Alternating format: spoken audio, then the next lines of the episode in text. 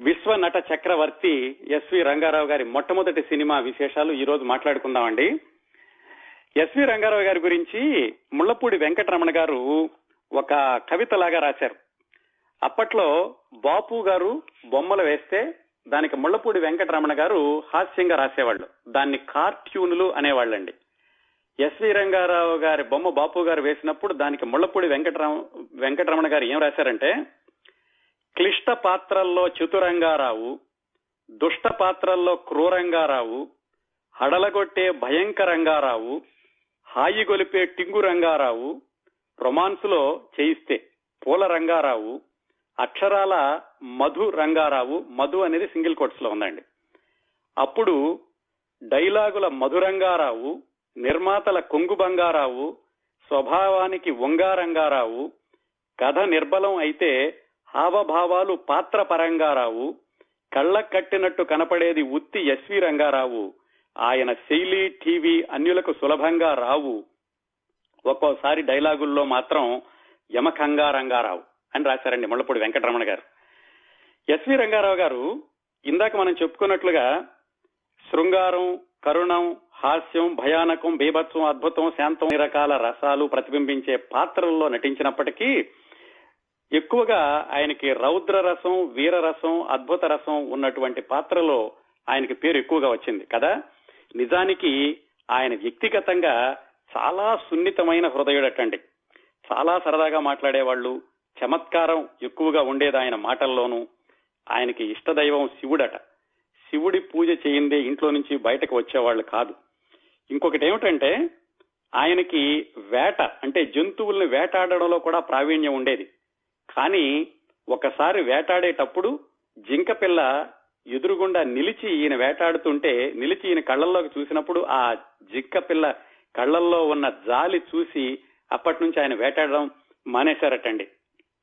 ఇవన్నీ మనకి తెర మీద ఘటోత్కచుడిగా నరకాసురుడిగా కంసుడిగా కనిపించే ఎస్వి రంగారావు గారి హృదయం వెన్న అని చెప్పడానికి ఉదాహరణలండి.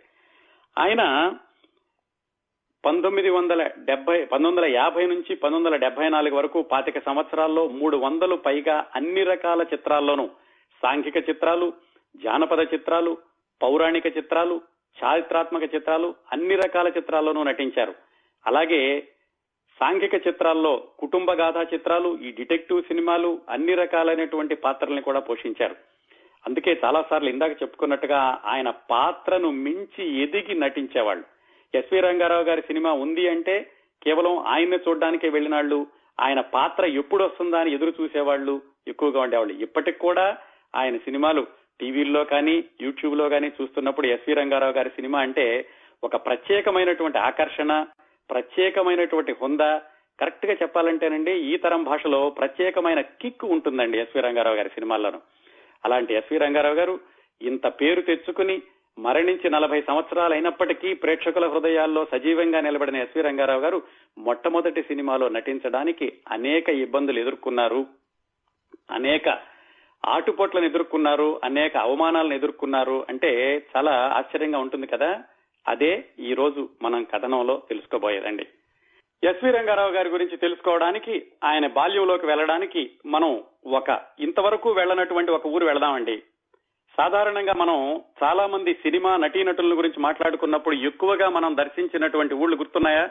తెనాలి మచిలీపట్నం విజయనగరం పాలకొల్లు విజయవాడ గుడివాడ ఇలాంటి ఊళ్ళని చూశాం కదా? ఎస్వి రంగారావు గారి గురించి తెలుసుకోవడానికి మనం ఎప్పుడూ వెళ్ళనటువంటి ఊరు నూజివీడు వెళ్ళాలండి. కృష్ణా జిల్లాలో నూజివీడు.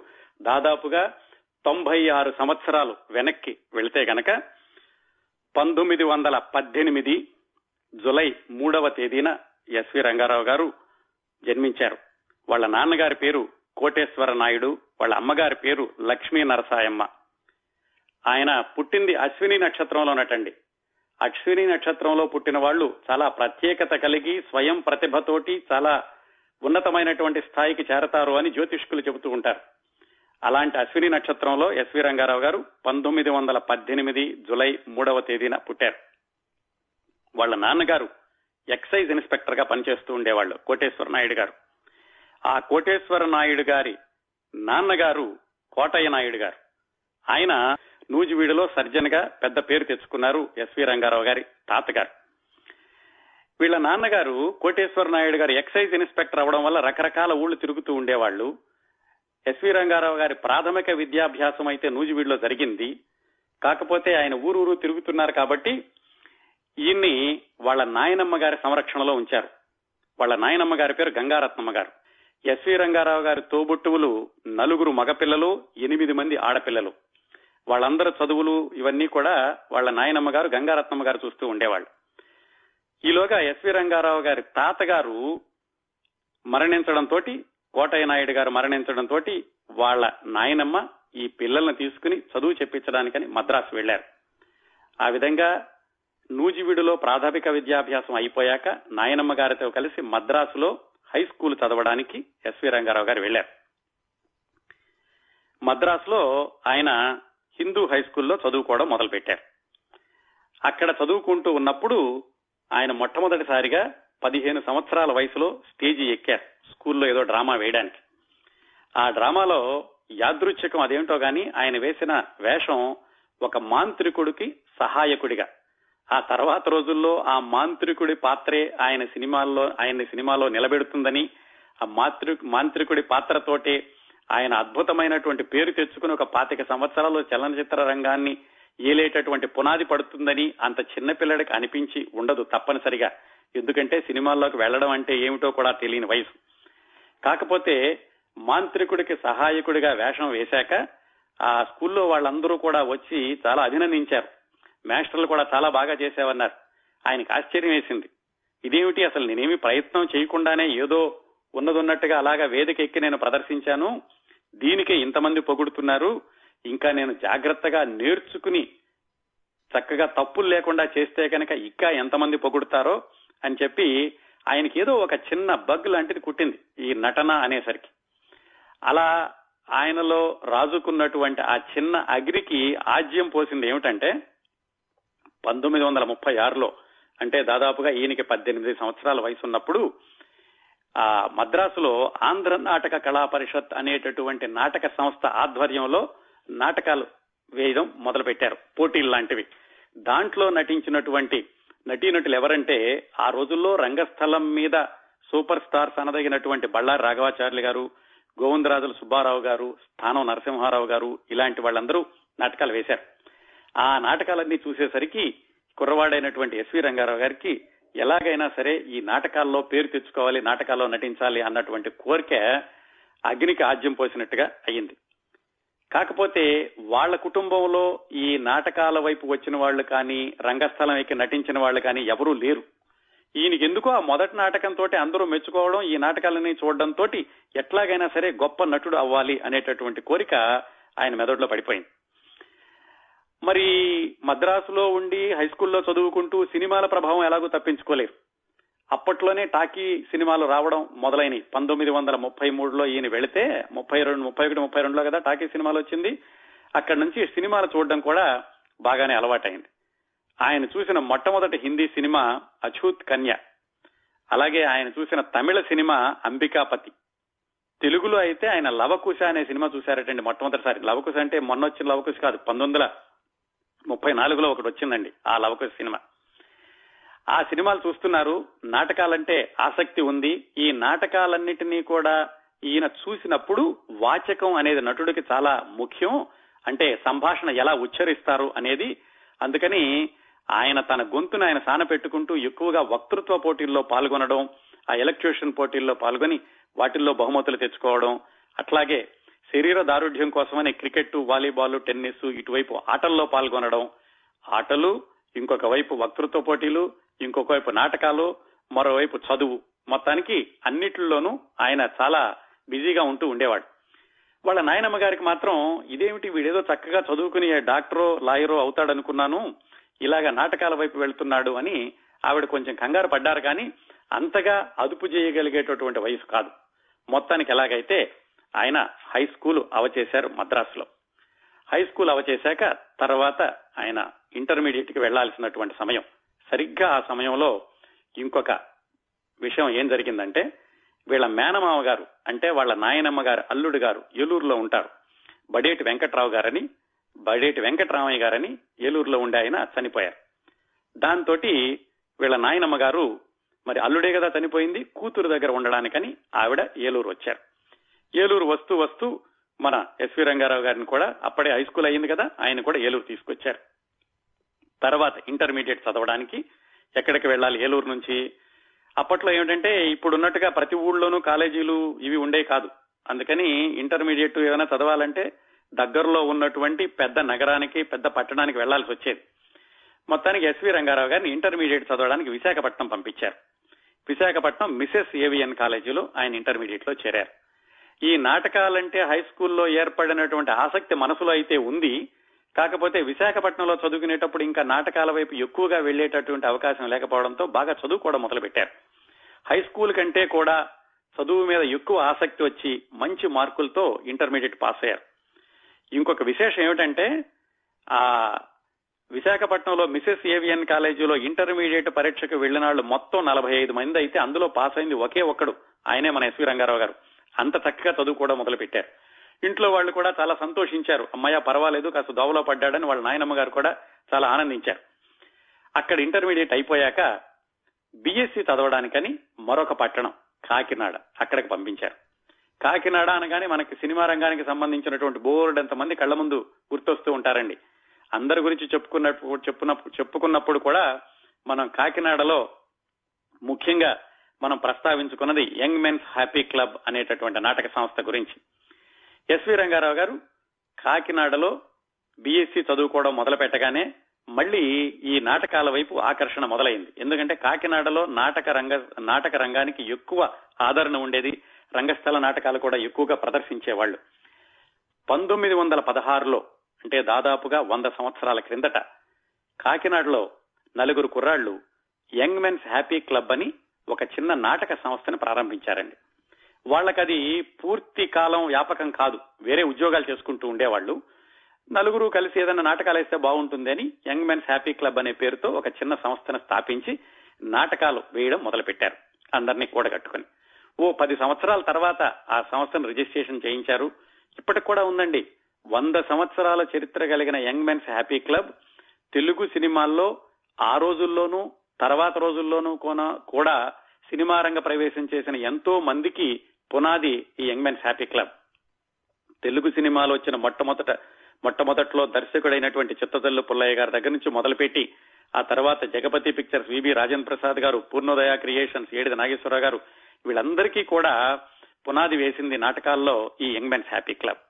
మరి సహజంగానే నాటకాలంటే ఆసక్తి ఉంది. కాకినాడలో చదువుకుంటున్నాడు ఈయన.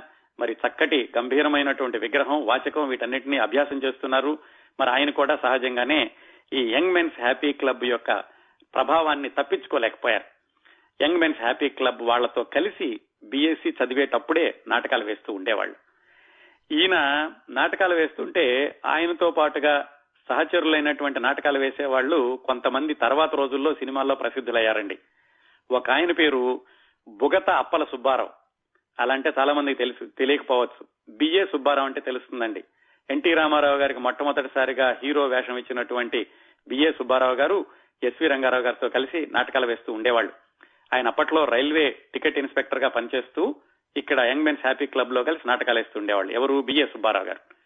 వీళ్ళతో పాటుగా ఇంకో దంపతులు ఇద్దరు ఉండేవాళ్ళండి ఈ యంగ్ మెన్స్ హ్యాపీ క్లబ్లో ఒక ఆయన వాళ్ళు వేసే నాటకాలకి సంగీతం సమకూర్చడం పాటలు రాయడం స్క్రిప్ట్ వర్క్ ఇలాంటివి చేస్తూ ఉంటే ఆయన భార్య ఈ నాటకాల్లో ప్రధానమైనటువంటి పాత్రలు ధరిస్తూ ఉండేది. ఎస్వి రంగారావు గారితో కలిసి కూడా ఆవిడ నాటకాలు వేసింది. స్ట్రీట్ సింగర్ అని ఒక నాటకంలో ఎస్వి రంగారావు గారు విలన్ పాత్ర వేస్తే ఈ దంపతులు అనుకున్నాను చూడండి సంగీత దర్శకుడి యొక్క భార్య ఆవిడ మరొక ప్రధానమైన పాత్ర వేసింది. ఆవిడే అంజలీదేవి అప్పట్లో అంజనీ కుమారి. తర్వాత అంజలిదేవి. ఆ సంగీత దర్శకుడే ఆదినారాయణరావు గారు. అంటే ఎస్వి రంగారావు గారు బిఏ సుబ్బారావు గారు ఆదినారాయణరావు గారు అంజలిదేవి గారు వీళ్ళందరూ అదే సమయంలో యంగ్ మెన్స్ హ్యాపీ క్లబ్లో నాటకాలు వేస్తూ ఉన్నారనమాట వీళ్ళందరిలోకి కాలేజీలో చదువుకుంటోంది ఎస్వి రంగారావు గారు ఒక్కళ్ళే అప్పట్లో. వీళ్ళకంటే ముందుగా యంగ్ మెన్స్ హ్యాపీ క్లబ్లో నాటకాలు వేసి వెళ్ళిన వాళ్ళు చిత్తచెల్లు పుల్లయ్య గారు రేలంగి గారు వాళ్ళందరూ. ఈ బీఎస్సీ చదువుకునేటప్పుడే యంగ్ మెన్స్ హ్యాపీ క్లబ్లో నాటకాలు వేయడం అన్ని రకాలైనటువంటి నాటకాలు అన్ని రకాలైనటువంటి పాత్రలు ధరించడం ఇంగ్లీష్ నాటకాల్లో కూడా పాత్రలు ధరించేటటువంటి అవకాశం రావడంతో ఎస్వి రంగారావు గారికి ఏమైనా సరే ఈ నటనా రంగంలోనే కుదురుకోవాలి అనేటటువంటి కోరిక బలీయంగా నిలిచిపోయింది. బీఎస్సీ అయిపోయింది. సరే బీఎస్సీలో కూడా మార్కులు బాగానే వచ్చినాయి. ఎంత నాటకాలు వేసినా గానీ. ఇంట్లో వాళ్ళకి మాత్రం తృప్తిగానే ఉంది. పర్వాలేదు నాటకాలు వేస్తే వేశాడు మంచి మార్కులతో పాస్ అయ్యాడు అని. బీఎస్సీ అయిపోయాక ఏం చేయాలి? మళ్ళా ఎంఎస్సీ చదువుకోవాలి.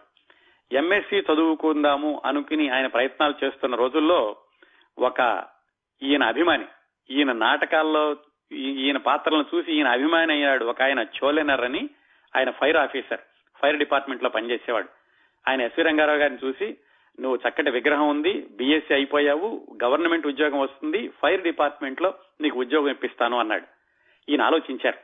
అటువైపు ఎంఎస్సీ చదువుకుందాం అనుకుంటున్నాను. ఇట్లా ఉద్యోగంలో చేరితే కనుక మరి నాటకం వేయడానికి కుదరదు. పోనీ అలాగని ఎంఎస్సీలోకి వెళ్ళి నాటకాలు వేస్తూ ఎంఎస్సీ పూర్తి చేద్దామంటే మరి తర్వాత గవర్నమెంట్ ఉద్యోగం వస్తుందో రాదో? గవర్నమెంట్ ఉద్యోగం అంటే అప్పట్లో పెద్ద పెన్నిది దొరికినట్టు. అందుకని మొత్తానికి ఆయన అటు అన్ని విధాలా ఆలోచించి చివరికి ఎలాగైతే గవర్నమెంట్ ఉద్యోగంలో చేరడానికని ఆయన నిర్ణయం తీసుకున్నారు. గవర్నమెంట్ ఉద్యోగం వచ్చింది. ఫైర్ ఫైర్ డిపార్ట్మెంట్లో ఫైర్ ఆఫీసర్ గాను. ఉద్యోగం రాగానే మద్రాసు తీసుకెళ్ళి ఒక మూడు నాలుగు నెలలు ట్రైనింగ్ ఇచ్చారు. ట్రైనింగ్ ఇచ్చాక ఆయన ఫైర్ ఆఫీసర్గా మొట్టమొదటిసారిగా బందర్లో పంపించారు. బందర్లో కొన్ని నెలలు మాత్రమే చేశారు. ఆ తర్వాత ఆయన విజయనగరానికి ట్రాన్స్ఫర్ చేశారు. విజయనగరం అనగానే మళ్ళీ కళలకు పుట్టిల్లు. అక్కడ వెళ్ళాక అక్కడ కూడా మళ్ళీ నాటకాలు వేయడం మొదలు పెట్టారు ఈ ఫైర్ ఆఫీసర్గా ఉన్నప్పుడు ఎక్కువ పని ఉండేది కాదు ఖాళీ ఎక్కువగా ఉండేది. కానీ అలాగని చెప్పేసి ఉద్యోగం మానేసి వెళ్ళి నాటకాలు వేయడానికి కుదరదు. కొంచెం అటు ఇటు కాకుండా ఉంది ఈయనకేమో దాని మీద ఆసక్తి కూడా అంతగా లేకపోయింది. ఎంతకాలం ఇలాగా ఖాళీగా ఉండే ఉద్యోగం చేస్తాము? వేరే పని ఏదైనా ఉంటే గనక నాటకాల్లో పూర్తిగా వేసుకోవడానికి ఉపయోగం ఉంటుంది. ఇలా ఆలోచిస్తున్న రోజుల్లో ఆయన జీవితం ఒక మలుపు తిరిగింది. ఆ మలుపే ఇప్పుడు మనం ఎస్వి రంగారావు గారి గురించి మాట్లాడుకోవడానికి అవకాశం కలిగించిందండి. ఎస్వి రంగారావు గారికి సమీప బంధువు బివి రామానందం అని అప్పటికే ఆయన తెలుగు సినిమా రంగంలో ఉన్నారు. ఆయన వరూదిని అని ఒక సినిమా తీద్దాం అనుకుని దాంట్లో ఈ ప్రవరాక్షుడి వేషం కోసమని కొత్త వాళ్ళు ఎవరైనా బాగుంటుంది అని తన బంధువైనటువంటి ఎస్వి రంగారావు నాటకాల్లో బాగా వేస్తున్నాడు గంభీరమైనటువంటి పాత్రలు ధరిస్తున్నాడు అన్ని రకాల పాత్రలు ధరిస్తున్నాడు అని తెలుసుకుని ఎస్వి రంగారావు గారి దగ్గరకు వచ్చి అడిగారు నేను ఇలాగా వరూదిని అనేటటువంటి సినిమా తీస్తున్నాను దాంట్లో కథానాయకుడి పాత్ర ఇస్తాను వస్తావా అని. మరి రంగారావు గారు అప్పటికే ఈ ఫైర్ ఆఫీసర్ ఉద్యోగంతో అంత తృప్తిగా లేరు. ఎప్పుడు మానేద్దామా అవకాశం వస్తుందా అని చూస్తున్నారు. నాటకాల్లో మరి అప్పటికే చాలా పేరు తెచ్చుకున్నారు. అందుకని ఇంకా మరో ఆలోచన లేకుండా వెంటనే ఆయన ఉద్యోగానికి స్వస్తి చెప్పి ఆయన బంధువు బివి రామానందం గారితో కలిసి ఆ వరూదిని సినిమాలో నటించడానికి వెళ్ళారు అప్పట్లో సినిమాలు మద్రాసులో తయారవడానికి ఎక్కువగా వస్తున్నాయి కానీ ఇంకా కొన్ని సినిమాలు సేలంలోను కొల్హాపూర్లోను కలకత్తాలోను కూడా తయారవుతూ ఉన్నాయి. ఈ సినిమా వరూదిని సినిమా మాత్రం సేలంలో ఆయన తీద్దాం అనుకున్నారు బివి రామానందం గారు. అందుకని రంగారావు గారిని సేలం తీసుకెళ్ళారు. నెలకి రెండు వందల యాభై రూపాయలు ఆయనకి పారితోషికం ఇస్తామని చెప్పారు. దాంట్లో హీరోయిన్గా వేసిన ఆవిడ పేరు దాసరి తిలకం. దాసరి తిలకం అంటే చాలా మందికి తెలియకపోవచ్చు కానీ ఆ తర్వాత రోజుల్లో రేలంగి గిరిజ దంట బాగా తెలుసు కదా. ఆ గిరిజ గారి తల్లి దాసరి తిలకం గారు. ఆవిడ ఎస్వి రంగారావు గారి పక్కన వరుదిని సినిమాలో మొట్టమొదటిసారిగా హీరోయిన్. ఇంకో చిన్న పిట్ట కథ ఉందండి ఈ సినిమాకి. ఎస్వి రంగారావు గారు ఆ బివి రామానందం గారి ఆహ్వానాన్ని పురస్కరించుకుని ఆయన ఈ సినిమాలో నటించడానికి వెళ్ళేటప్పుడు తన మిత్రుడైనటువంటి ఆదినారాయణరావు గారు. ఎవరు? ఇందాక మనం చెప్పుకున్నాం యంగ్ మెన్స్ హ్యాపీ క్లబ్లో ఈయనతో పాటుగా నాటకాలకి సంగీతం సమకూరుస్తూ ఉండేవాడని. ఆయన్ని పిలిచారు. ఏమని? నాకు ఇలాగా వరూదిని సినిమాలో వేషం వేయడానికి అవకాశం వచ్చింది. ఆయనకి సంగీతానికి కూడా ఎవరైనా ఉంటే బాగుంటుందని చూస్తున్నారు. మీరు కూడా రావచ్చు కదా? వస్తే ఆ వరూదిని సినిమాకి సంగీత దర్శకత్వానికి కూడా మీకు అవకాశం ఉంటుంది అని ఆదినారాయణరావు గారిని ఎలాగైతే ఒప్పించి తీసుకెళ్ళారు. ఆదినారాయణరావు గారికి వెళ్ళడానికి అంతగా ఇష్టం లేదు. కాకపోతే మరి మిత్రుడు చెప్తున్నాడు తెలిసిన వాళ్ళే అంటున్నారని ఆయన అంజలీదేవి గారిని తీసుకుని సేలం వెళ్ళారు ఆయన ఈ వరువుదిని సినిమాకి ఒకటి రెండు పాటలు కూడా మ్యూజిక్ సమకూర్చడం మొదలు పెట్టారు ఈలోగా ఏమైందంటే అంతకు ముందే అంటే ఈ వరువుదిని సినిమా మొదలు పెట్టడానికి ముందే అంజలీదేవి గారిని గొల్లభామ సినిమాలో వేషం వేయడం రమ్మని చిత్తతల్లు పుల్లయ్య గారు అడిగితే వాళ్ళు వెళ్ళలేదు. ఇట్లా సేలంలో వరూదిని సినిమా కోసం వీళ్ళు వెళ్ళారని తెలిసి పుల్లయ్య గారు వీళ్ళకి కబురు చేశారు సేలంకి. మీరు వచ్చేసేయండి ఒకవేళ మీరు ఆ సినిమాలో వేషం వేస్తున్నారేమో అంజలిదేవితో అలాగైతే గనక ఆ సినిమా కంటే ముందు నేనే అడిగాను కాబట్టి నా సినిమాలో వేషం వేద్దురు గాని అని. అప్పుడు ఈ బివి రామానందం గారు ఈ ఆదినారాయణరావు గారికి చెప్పారు. ఏమండి మీరు గనక అలా మద్రాసు వెళ్ళదలుచుకుంటే నా సినిమాకైతే మళ్ళా మీతో సంగీతం చేయించుకోను అని. ఈ షరతులన్నీ పెడుతున్నాడని చెప్పేసి ఆదినారాయణరావు గారు ఇంకా ఈ వరుదిని సినిమాను వదిలేసి అంజలిదేవి గారిని తీసుకుని మద్రాసు వెళ్ళిపోయారు ఆ విధంగా ఎస్వి రంగారావు గారు ఆదినారాయణరావు గారికి సంగీత దర్శకుడిగా అవకాశం ఇద్దాం అనుకుంటే రకరకాల కారణాల వల్ల వాళ్ళిద్దరూ ఈ సినిమా నుంచి పక్కకెళ్ళిపోయారు ఎస్వి రంగారావు గారు మాత్రం ఈ దాసరి తిలకంతో కలిసి ఈ సినిమా షూటింగ్ మొదలు పెట్టారు అది కొనసాగింది. కాకపోతే ఏమైందంటే అంతవరకు కూడా రంగస్థలం మీద ఈ ఎస్వి రంగారావు గారు పక్కన వేసిన వాళ్ళలో ఆడవాళ్ళు ఎక్కువగా లేరు. ఆడపాత్రలు కూడా మగవాళ్ళు వేస్తూ ఉండేవాళ్ళు. ఈయనకి ఒక్కసారిగా ఈ వరువుదిని పక్కన వేయడం అంటే పైగా ఆ కథ కూడా మీకు తెలుసు కదా. వరువుదిని రెచ్చగొడుతూ ఉంటుంది ప్రవరాక్యుడిని ప్రవరాక్యుడు తప్పించుకోవాలని చూడాలి. ఈ వేషాలని వేయడానికి మొత్తానికి ఆయన చాలా ఇబ్బందిగా ఫీల్ అయ్యారు. ఆ ఇబ్బందిగా ఉంటూనే ఎలాగైతే ఆ సినిమా పూర్తి చేశారు. ఆయనకైతే సంతృప్తికరంగా రాలేదు. ఎందుకంటే పూర్తి స్థాయి ఆయనలోని నటుడిని బయటకు తీసుకురాలేదు. ఆయన రంగస్థలం మీద వేసిన పాత్రలన్నీ వేరు. ఇందులో అమ్మాయి గనక రెచ్చగొడుతుంటే భయపడాల్సినటువంటి పాత్ర ఈ పాత్ర వేరు. ఎలాగైతే సినిమా పూర్తయింది. అటు ఉద్యోగం వదిలేసి వచ్చారు. ఈ సినిమా పూర్తయి పంతొమ్మిది వందల నలభై ఏడు సంక్రాంతికి విడుదలయ్యింది. ఆ సినిమాలో కూడా ఆయన పేరు ఎస్విఆర్ రావు బిఎస్సి అని రాశారు. ఎస్వి రంగారావు అని కూడా రాయలేదండి. జనవరి పదకొండో తారీఖు పంతొమ్మిది వందల నలభై ఏడున విడుదలైంది ఆ సినిమా. ఈయన ఎక్కడైతే నాటకాలు వేశారో ఆ కాకినాడలో ఎల్ఫిన్ టాకీస్ అని అప్పట్లో ఉండేదండి. ఆ ఎల్ఫిన్ టాకీస్లో విడుదలైంది. తెనాలి ఏలూరు రాజమండ్రిలో కూడా విడుదలైంది. ఇంకో మూడు రోజుల తర్వాత గుంటూరు బెదవాడలో ఈ వరువుదిని సినిమా విడుదలైంది. విడుదల అవ్వడం ఏమిటి? అది మొదటి రోజు నుంచే అది అపజయం అని పేరు తెచ్చుకుంది. ఏమాత్రం ఎవరికి నచ్చలేదు. ఎవరో కొత్త కుర్రాడు భయపడుతున్నాడు. అందులో పాత్రకి సరిపోలేదు. అని చెప్పి మొత్తానికి సినిమా అయితే పరాజయం పాలైంది. మామూలు పరాజయం కాదు ఘోర పరాజయం పాలైంది. ఎస్వి రంగారావు గారి సినిమాలో వేయడానికి వెళ్ళినప్పుడు సేలంలో ఆయన్ని చూసినటువంటి చాలా మంది నిర్మాతలు కూడా ఈయనకి నీకేం పర్వాలేదు బ్రహ్మాండమైనటువంటి విగ్రహం నీ డైలాగ్ డెలివరీ కూడా అద్భుతంగా ఉంది నీకు చాలా వేషాలు ఇచ్చేస్తాం అన్నారు. అలాంటి వాళ్ళందరూ ఈ వరువుదిని సినిమా ఒక్కసారి పరాజయం పాలవగానే ఎవ్వరూ మాట్లాడడం మానేశారు. ఈయన చూశారు సినిమా పోయింది అటు ఉద్యోగం లేదు ఎవరు వేషాలు ఇవ్వడం లేదు. ఏం చేయాలి అలాంటప్పుడు? ఇంకా ఇక్కడ ఉండటే లాభం లేదని చెప్పేసి ఆయన వెనక్కి వచ్చేశారు చూడండి జీవితం ఎన్ని మలుపులు తిరుగుతుందో. మరి నిజానికి ఆయన వెనక్కి వచ్చేసిన ఆయన మళ్ళీ వెళ్ళక వెళ్ళే అవకాశం రాకపోతే ఎస్వి రంగారావు గారు మరి పాతిక సంవత్సరాలు మూడు వందల సినిమాలు ఉండేవి కాదు. ఏం జరిగిందంటే ఈయన ఇంకా సినిమాలు మానేసి వచ్చాక మళ్ళీ ఉద్యోగం వెతుక్కోవడం మొదలుపెట్టారు. జంషెడ్పూర్లో టాటా స్టీల్ కంపెనీలో ఓ బడ్జెట్ అసిస్టెంట్ ఏదో ఒక గుమస్తా ఉద్యోగం ఆ ఉద్యోగం వచ్చింది. ఆ ఉద్యోగం రాగానే మేనమామ గారి అమ్మాయిని ఇచ్చి పెళ్ళి చేశారు. పంతొమ్మిది వందల నలభై ఏడు డిసెంబర్ ఇరవై ఏడున. నలభై ఏడు జనవరిలో ఆయన సినిమా విడుదలయ్యేది అపజయం పాలైంది. తర్వాత ఉద్యోగం వెతుక్కున్నాక అదే సంవత్సరం చివరిలో ఆయనకి వివాహం అయింది. కొంతలో కొంత ఊరట అటు ఉద్యోగం రావడం వివాహం అవ్వడం. కాకపోతే జంషెడ్పూర్లో కూడా ఆంధ్ర అసోసియేషన్ అనేది అప్పటికి ఇప్పటికీ కూడా చాలా ప్రసిద్ధండి. పైగా నాటకాలకు కూడా. ఆ జంషెడ్పూర్ టాటా స్టీల్స్లో పనిచేసే వాళ్ళు మిగతా కంపెనీల్లో పనిచేసేటువంటి తెలుగు వాళ్ళందరూ అక్కడ కూడా నాటకాల పోటీలు పెడుతూ ఉండేవాళ్ళు అప్పటి నుంచి ఈ ఆంధ్రప్రదేశ్లోని వివిధ నగరాల నుంచి కూడా అక్కడికి వెళ్ళి నాటకాలు వేస్తూ ఉండేవాళ్ళు. ఇప్పటికి కూడా అది కొనసాగుతోందండి. ఆ విధంగా ఈయన మరి నాటకాలంటే చాలా ఇది కాబట్టి జంషెడ్పూర్లో వాళ్ళతో కూడా కలిసి ఈయన నాటకాలు వేస్తూ ఉండేవాడు. ముఖ్యంగా పౌరాణిక నాటకాలు ఎక్కువగా వేస్తూ ఉండేవాళ్ళటండి. వీరాభిమానిలో కర్ణుడిగా అలాగే ఊర్వశి నాటకంలో దుర్వాసుడిగా ఇలాగా నటిస్తూ ఉండేవాడు. ఇలా ఆయన ఆయన ఉద్యోగం చేసుకుంటూ వివాహమైన కొత్తలో నాటకాలు వేసుకుంటూ అలా గడుపుతూ ఉండగా ఈయన జీవితం మరొక మలుపు తిరగడానికి కారణం ఈయనతో పాటుగా కాకినాడలో నాటకాలు వేసినటువంటి ఆ బొగత అప్పల సుబ్బారావు అని ఆయన బిఏ సుబ్బారావు అని ఆయన. అక్కడ ఏం జరుగుతోంది మద్రాసులో? ఈయనతో పాటుగా నాటకాలు వేసి ఈయన వరుదిని సినిమాలో నుంచి పక్కకెళ్ళిపోయినటువంటి ఆదినారాయణరావు అంజలిదేవి గారు వాళ్ళు మద్రాసులో వెళ్ళారు వాళ్ళు సినిమాల్లో కొనసాగుతున్నారు.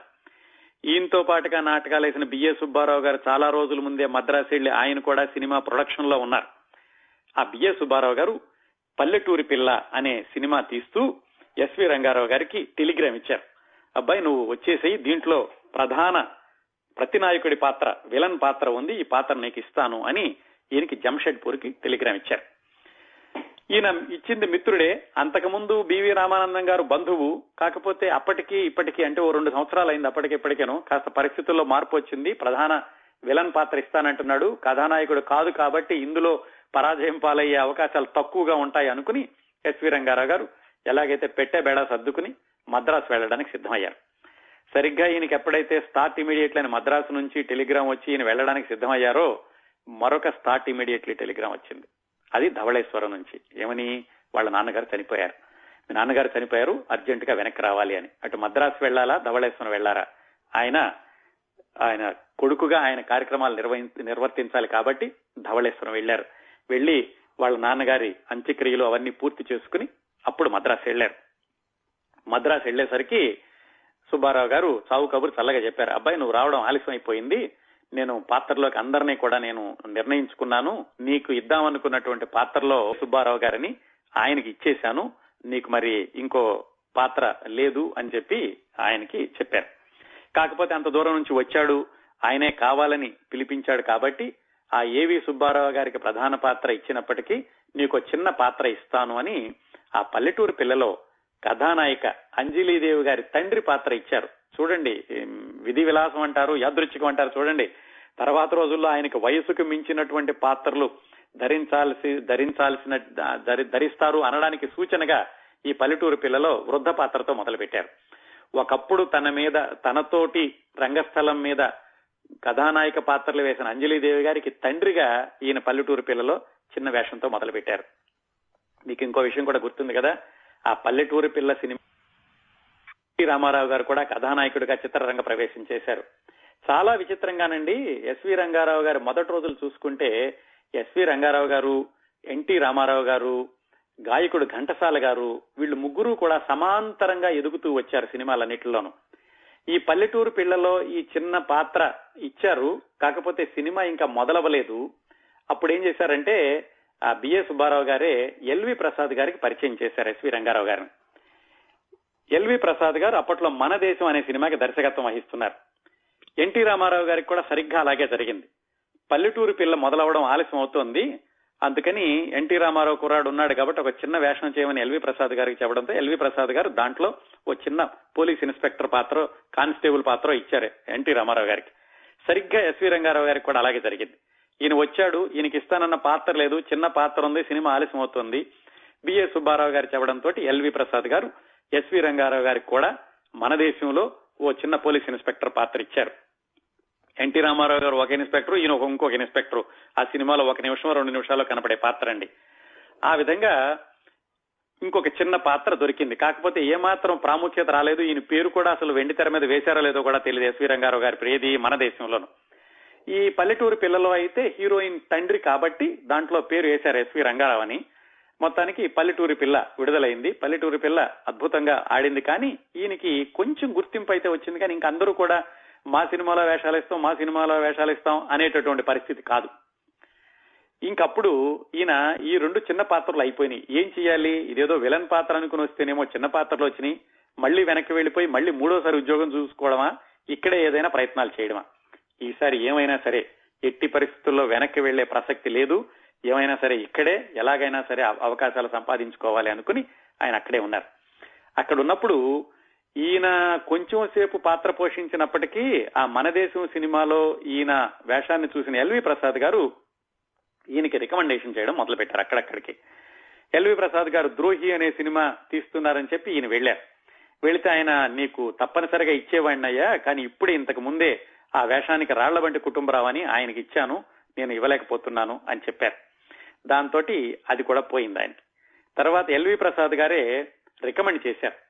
పి పుల్లయ్య గారిని ఆయన తిరుగుబాటు అనే ఒక సినిమా తీస్తుంటే దాంట్లో ఈ కుర్రాడికి వేషం ఇవ్వు నేను ఇద్దాం అనుకుంటే నా దగ్గర ఏమీ అవకాశాలు లేవనేసరికి ఆయన తిరుగుబాటు అనే సినిమాలో ఒక చిన్న పాత్ర ఇచ్చారు.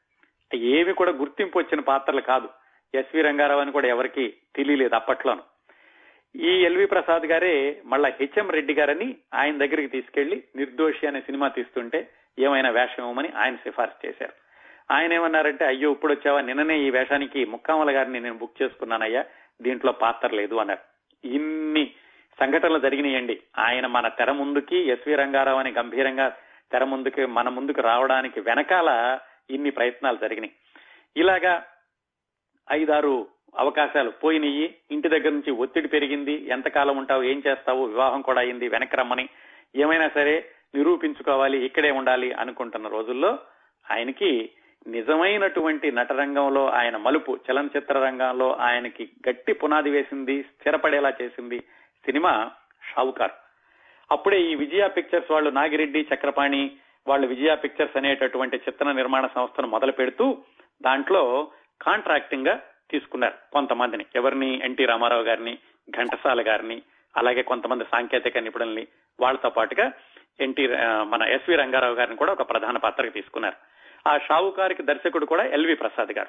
ఎందుకంటే మన దేశం దగ్గర నుంచి కూడా ఈ ఎస్వి రంగారావు గారికి మంచి పాత్రలు ఇప్పించాలి అని ప్రయత్నాలు చేసిన వాళ్ళలో ముఖ్యులు ఎల్వి ప్రసాద్ గారు. అందుకని ఈ మన దేశం సినిమా తీసేటప్పుడు నిజానికి ఈయన వేసినటువంటి సున్నం రంగడు అనే పాత్రకి ఇంకొక ఆయనకి ఇద్దాం అనుకున్నారు. సదాశివరావు అని అప్పట్లో గొప్ప నటుడు. అయితే ఎల్వి ప్రసాద్ గారే పట్టుబట్టి నాది హామీ ఈ కుర్రాడు బాగా చేస్తాడు అని చెప్పి ఎస్వి రంగారావు గారికి ఆ షావుకారు సినిమాలో సున్నం రంగడ పాత్ర ఇప్పించారు. షావుకారు సినిమా పల్లెటూరు పిల్ల సినిమా అటు ఇటుగా విడుదలైంది. షావుకారు సినిమా ఎక్కువగా ఆడలేదు కానీ ఈయన పాత్రకు మాత్రం చాలా పేరు వచ్చింది. ఎస్వి రంగారావు అనేటటువంటి ఒక అద్భుతమైన నటుడు తెల్లన చిత్ర రంగారికి వచ్చాడు అన్నీ పది మందికి తెలిసింది. ఇంకా తర్వాత వచ్చిన సినిమా చరిత్ర అయిపోయిందండి. అదే పాతాళ భైరవి. పాతాళ Bhairavi సినిమాతోటి N T Rama Rao garu mass hero అవడం ఎస్వి రంగారావు గారు ఆ నేపాళ మాంత్రికుడి పాత్రతోటి తెలుగు ప్రజల హృదయాల్లో చిరస్థాయిగా నిలిచిపోయారు. అక్కడి నుంచి మొదలుపెట్టి ఆయన చనిపోయే వరకు కూడా దాదాపుగా మూడు వందల సినిమాల్లో నటించారండి. పంతొమ్మిది వందల డెబ్బై నాలుగులో ఆయన చనిపోయారు. అప్పటి వరకు కూడా మూడు వందల సినిమాల్లో విభిన్నమైన పాత్రల్లో ఆయన తెలుగువారి గుండెల్లో చిరస్థాయిగా నిలిచిపోయారు. ఆయన నటించినటువంటి పాత్రల విభిన్నత ఆ పాత్రల్లో ఉండే పాత్రలలో ఆయన ఒదిగే విధానం పాత్రల్ని మించి ఎదిగిన విధానం ఇవన్నీ కూడా ఆయన ఒక విలక్షణమైన క్యారెక్టర్ యాక్టర్గా నిలబెట్టాయండి. ఇంకా ఎస్వి రంగారావు గారి మిగతా సినిమాల్లో పాత్రల గురించి ఆయన ప్రత్యేకతల గురించి మరోసారి అవకాశం ఉన్నప్పుడు మాట్లాడుకున్నాం మాట్లాడుకుందాం. ఇది మొదటి సినిమా కాబట్టి ఈ కార్యక్రమాన్ని ఇంతటితో ముగిద్దామండి.